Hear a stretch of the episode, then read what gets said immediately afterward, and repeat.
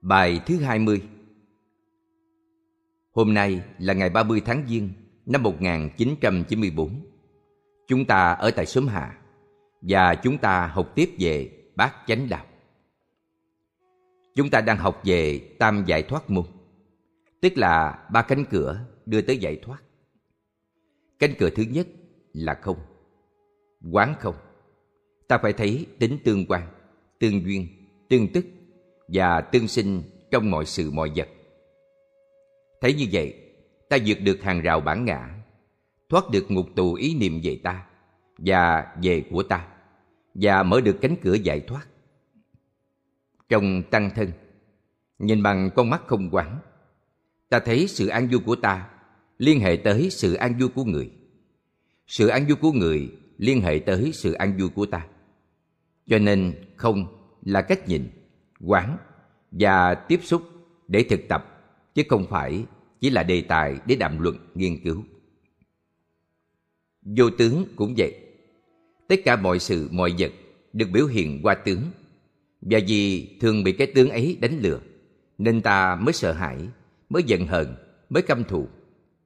Khổ đau xung quanh ta và trong ta đều do sự kiện ta bị kẹt vào tướng. Kinh Kim Cương nói về bốn loại tướng: ngã, nhân, chúng sinh và thọ mệnh. Sở dĩ ta bị kẹt vào tướng ngã là vì chúng ta nghĩ có những cái đối lập với ngã, tức là phi ngã. Khi thấy được trong tướng ngã toàn là những yếu tố phi ngã, thì tự nhiên ý niệm về ngã tan biến và chúng ta thoát ra được khỏi tướng ngã. Tướng thứ hai là tướng nhân. Nhân đây nghĩa là loài người. Cho rằng loài người là một thực tại độc lập, không phải là thú, là cây, là đất đá. Chúng ta bị kẹt vào tướng nhân. Chúng ta nói trời sinh ra những con tôm, con cá, con bò, con heo để cho loài người ăn. Ta tưởng cây cỏ, đất đá, không khí, trời, sông, rừng và biển là để cho ta sử dụng thả cửa.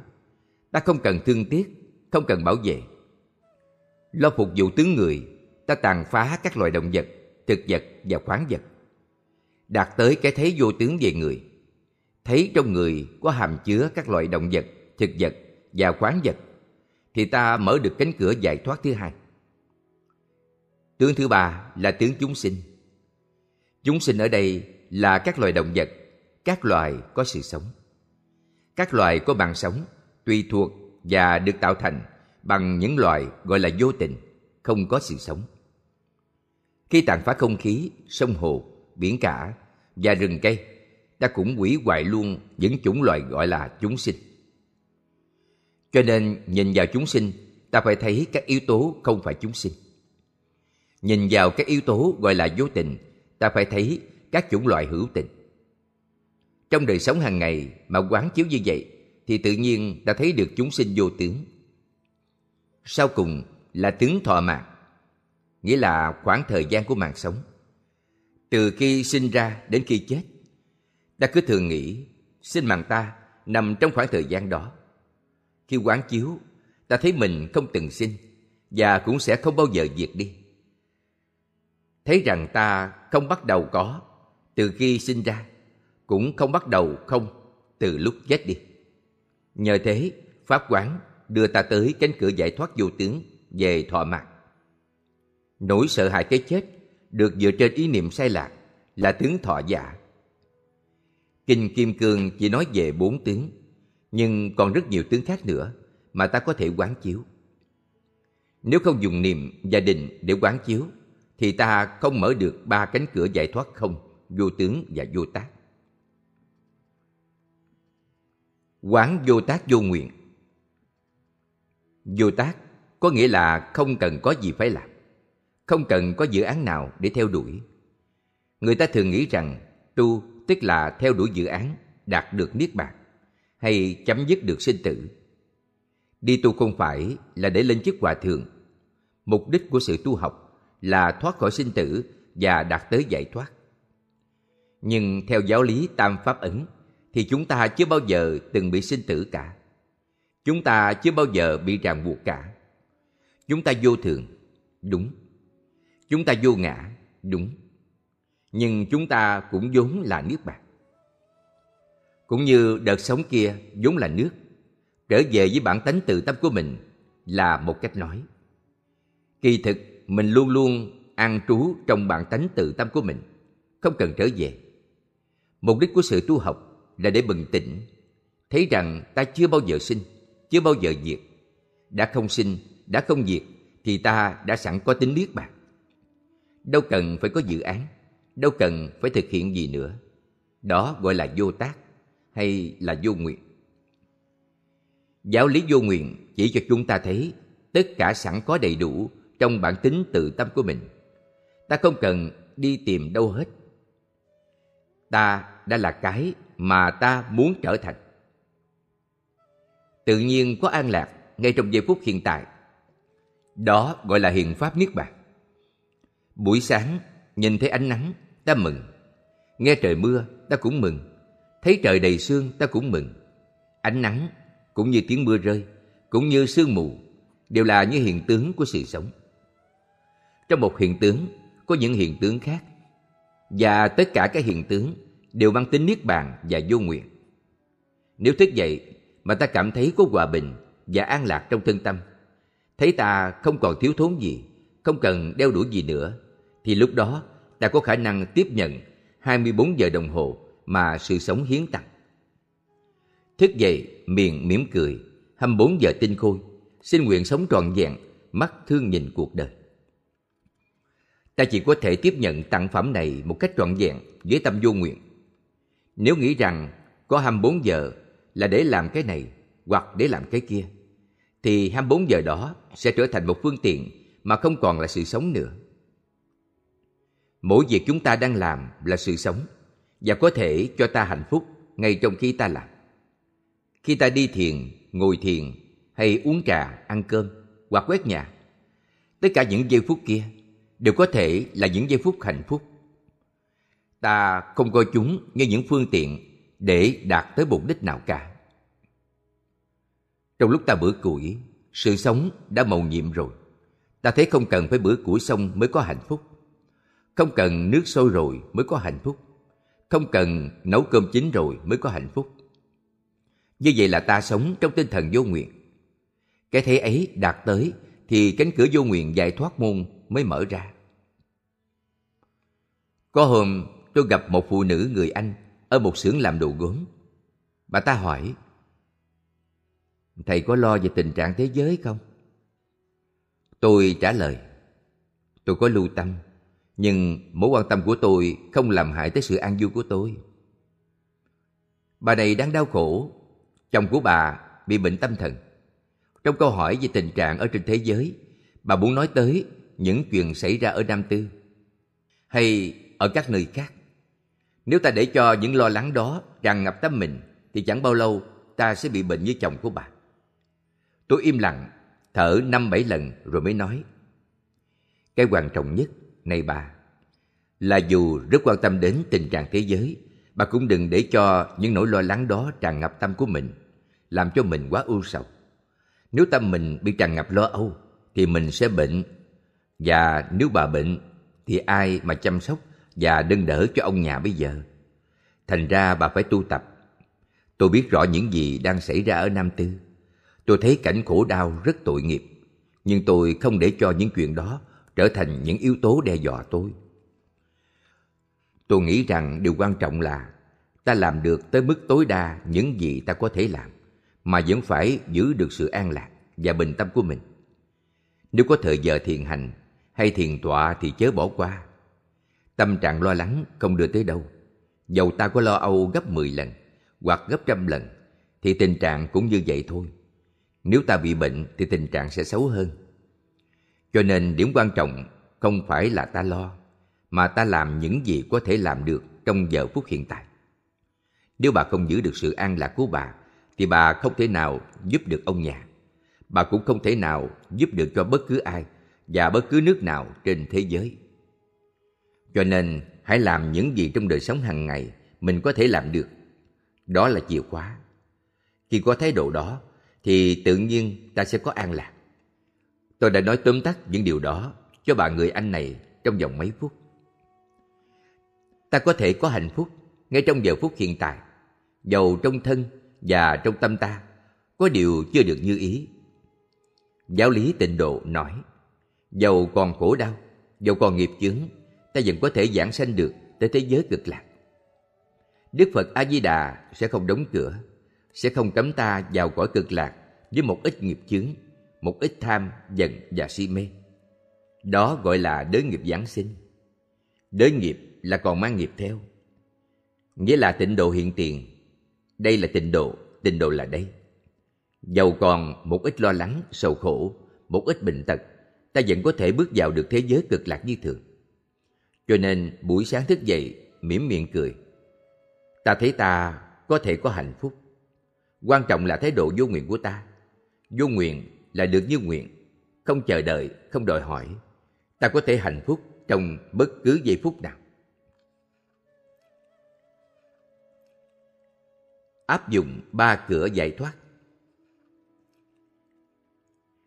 Theo các nhà xã hội học bên Mỹ, vấn đề số một của Hoa Kỳ là bạo động.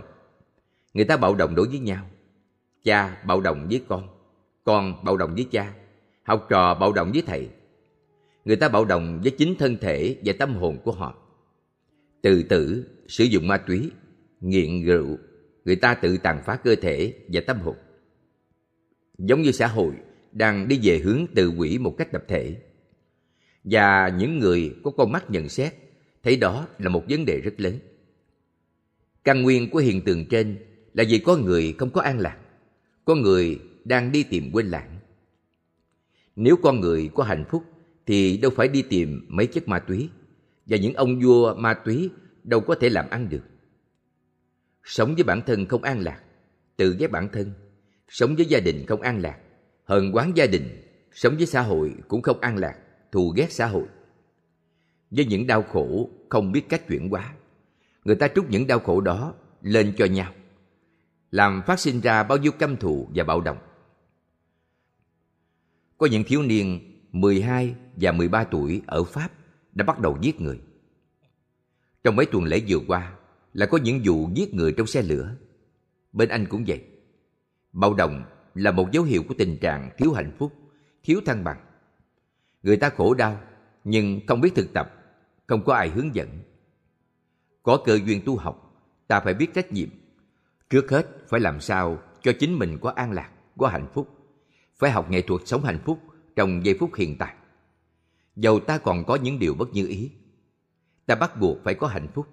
Nếu không, ta sẽ không thể làm chỗ nương tựa cho bất cứ ai, dầu đó là cha, mẹ, anh, chị, em mình, đồng bào mình hay người trong xã hội quanh mình. Ta cần phải làm thế nào để cho hạt giống an lạc và giác ngộ sinh sôi nảy nở cho nhiều, cho nhân loại được nhờ.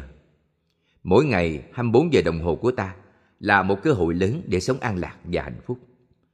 Nếu ta cần một dự án, thì dự án đó là làm thế nào để đào tạo thật nhiều những người có khả năng hướng dẫn tu học. Cần có rất nhiều giáo thọ. Trong đại giới đàn sắp tới, giới đàn Hương Tích sẽ có lễ truyền đăng cho mười hai vị giáo thọ mới. Trong chuyến đi Hoa Kỳ vừa rồi, tôi có những buổi thuyết pháp cho công chúng mà số người tới tham dự là bốn nghìn người. Có những khóa tu, trong đó bốn trăm hoặc năm trăm người xin quy y để tiếp nhận năm giới. Đó là hình ảnh cá mẹ xin cả đàn cá con. Nhưng như thế cũng không có thấm thía vào đâu. Trong chuyến đi Bắc Mỹ đó, số người tới học trực tiếp trong những khóa tu hay những buổi pháp thoại vào khoảng hai mươi tám nghìn người. So với dân số cũng không có nghĩa gì. Dầu có những đài phát thanh đã phát nguyên văn các bài pháp thoại liên tiếp trong mười ngày. Những tờ báo lớn như Washington Post, New York Times hay Los Angeles Times đã viết một số những bài khá hay về phương pháp thực tập. Có thể nói hàng triệu người đã được tiếp xúc với giáo lý Bụt. Loài người rất khao khát sống an lạc, rất mong biết được cách chuyển hóa tâm hồn và thay đổi xã hội. Nhưng hiện bây giờ số người có thể hướng dẫn được dân chúng tu tập chuyển hóa còn ít lắm. Và chúng ta phải thực tập như thế nào để làm cho số người đó nhân lên? Điều này chúng ta có thể làm được. Nếu cứ để thì giờ mà lo lắng và ưu sầu, thì chúng ta chỉ làm cho tình trạng đen tối hơn. Chưa cứu được thế giới, ta đã đánh mất chính ta rồi. Thành ra câu trả lời cho từng người vẫn là phải làm thế nào để mỗi bước chân của mình được thảnh thơi, mỗi giây phút của đời sống hàng ngày có an lạc, hạnh phúc. Người Pháp có một bài hát: chúng ta đợi gì không hạnh phúc bây giờ? Mỗi sư cô, mỗi sư chú, mỗi Phật tử và thiền sinh của chúng ta hãy tự hỏi câu hỏi đó. Tại sao chúng ta lại không có hạnh phúc ngay bây giờ? Hạnh phúc trong giây phút hiện tại, hạnh phúc có liền như là cà phê bột, chỉ cần chế nước sôi vào là có thể uống.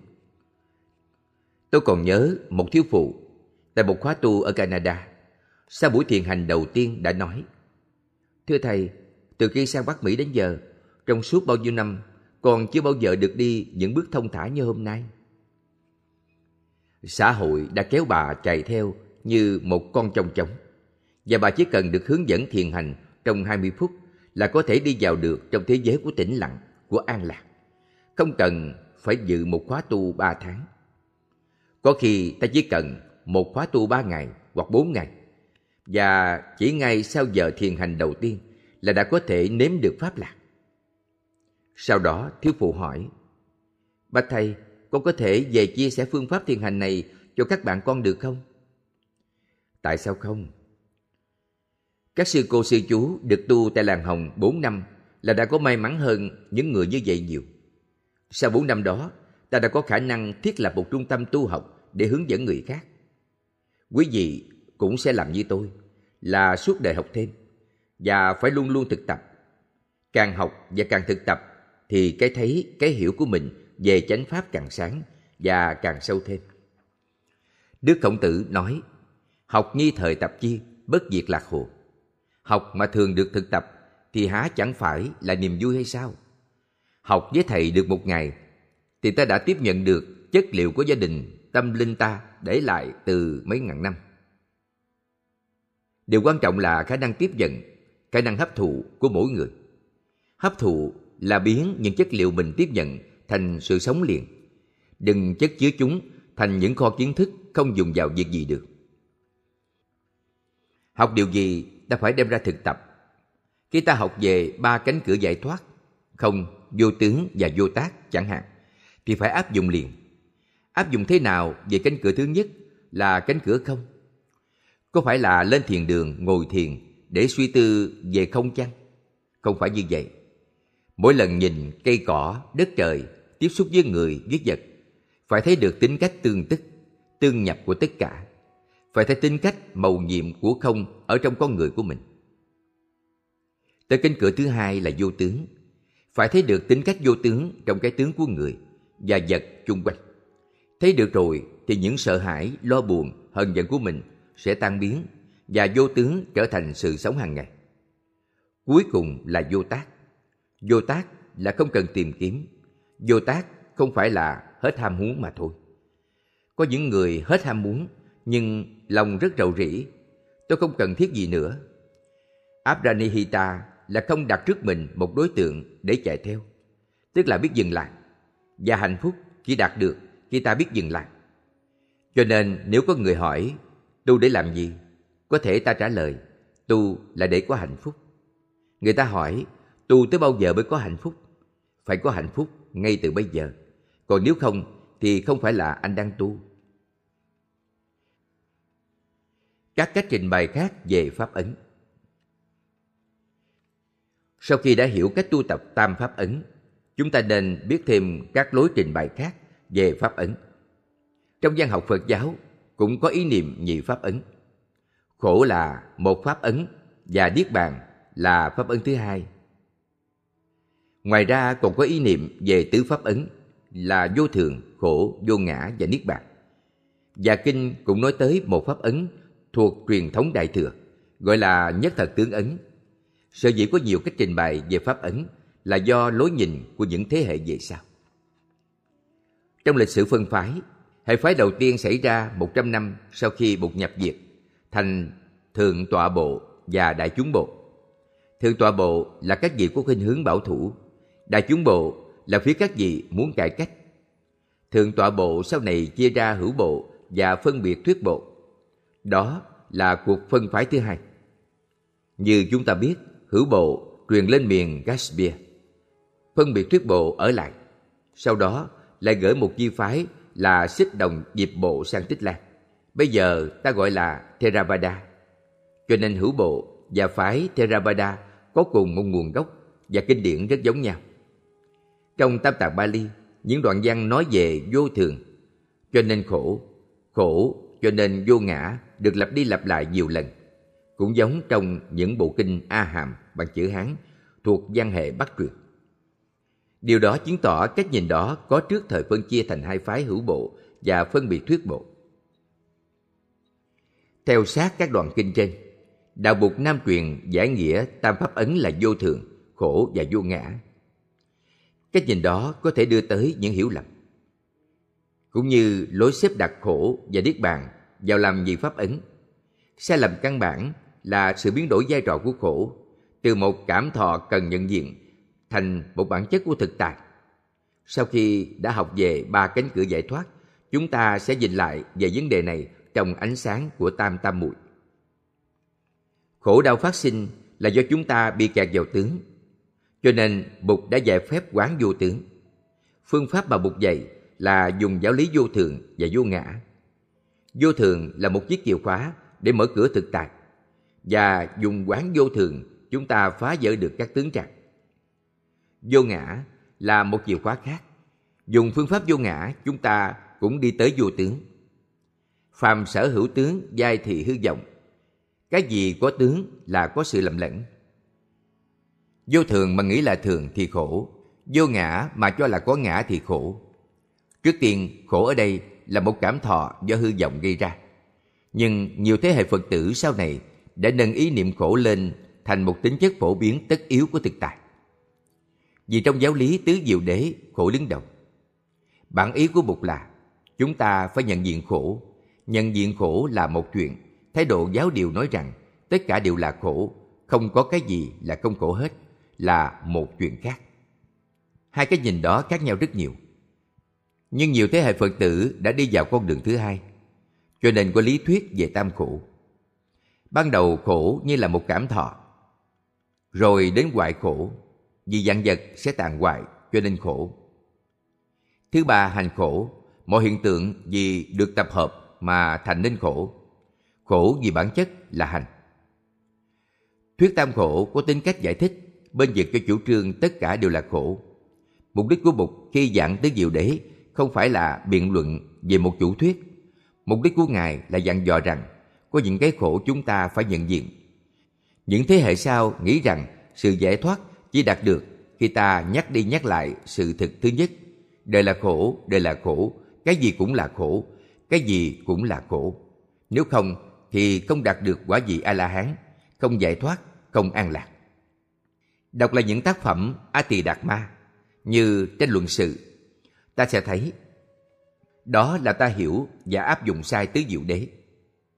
Những cái đau khổ gọi chúng là đau khổ đã đành rồi. Những cái không đau khổ cũng phải làm cho chúng thành đau khổ luôn. Đi xa thêm một bước nữa là quan niệm tất cả các hành. Những hiện tượng được tập thành như núi, sông, cây, cỏ, mặt trời, mặt trăng, cha mẹ, anh em, nụ cười, tiếng khóc, tất cả đều là khổ hết. Hệ luận của một quan niệm như vậy là niết bàn hoàn toàn cách biệt khỏi các hành. Nước mà bỏ hết sống đi thì đâu còn có nước. Cách nhìn đó dẫn tới ý tưởng cuộc đời là khổ. Năm uẩn là khổ, sáu đại là khổ, tất cả là khổ, cho nên ta phải dứt bỏ hết. Nhưng ai là kẻ làm công việc dứt bỏ đó? Có một cái ta biệt lập với năm uẩn, với những cái gọi là hành không? Hay ta chẳng qua cũng chỉ là những hành đó? Cái ta có phải là một thực tại độc lập ngoài những hành này không? Nói có tức là chấp vào hữu ngã, có một cái ngã riêng biệt. Có một cái ngã nằm ngoài các hành, có một cái ngã riêng ở ngoài năm uẩn. Đó là một sai lầm căn bản. Đó là hai khái niệm về ngã mà Bụt đã phá vỡ. Khái niệm thứ ba là thần ngã, tức là yếu tố thiên liêng có thể đồng nhất quá với Phạm Thiên. ta là thần ngã, còn Phạm Thiên là đại ngã. Hai cái đó là một, trở về với nhau gọi là giải thoát. Bụt cũng đã bác bỏ ý niệm đó. Vậy thì cái ta này là cái gì? Có thể thoát ra ngoài năm uẩn và các hành được chăng? Có phải sau khi tôi đã buông bỏ tất cả năm uẩn và các hành rồi thì tôi sẽ bước sang một thế giới khác gọi là Niết Bàn chăng? Vậy Niết Bàn là một thực thể hoàn toàn biệt lập với các hành chăng? Phải chăng bỏ cái thế giới khổ này đi tìm tới một thực thể hoàn toàn khác với khổ, đó là nhập Niết Bàn? Nghĩ như vậy thì hai pháp ấn khổ và Niết Bàn trở thành một giáo lý nhị nguyên. Không phải buộc dạy khổ và Niết Bàn là nhị nguyên, mà cách nhìn của người ta bị kẹt vào quan điểm nhị nguyên.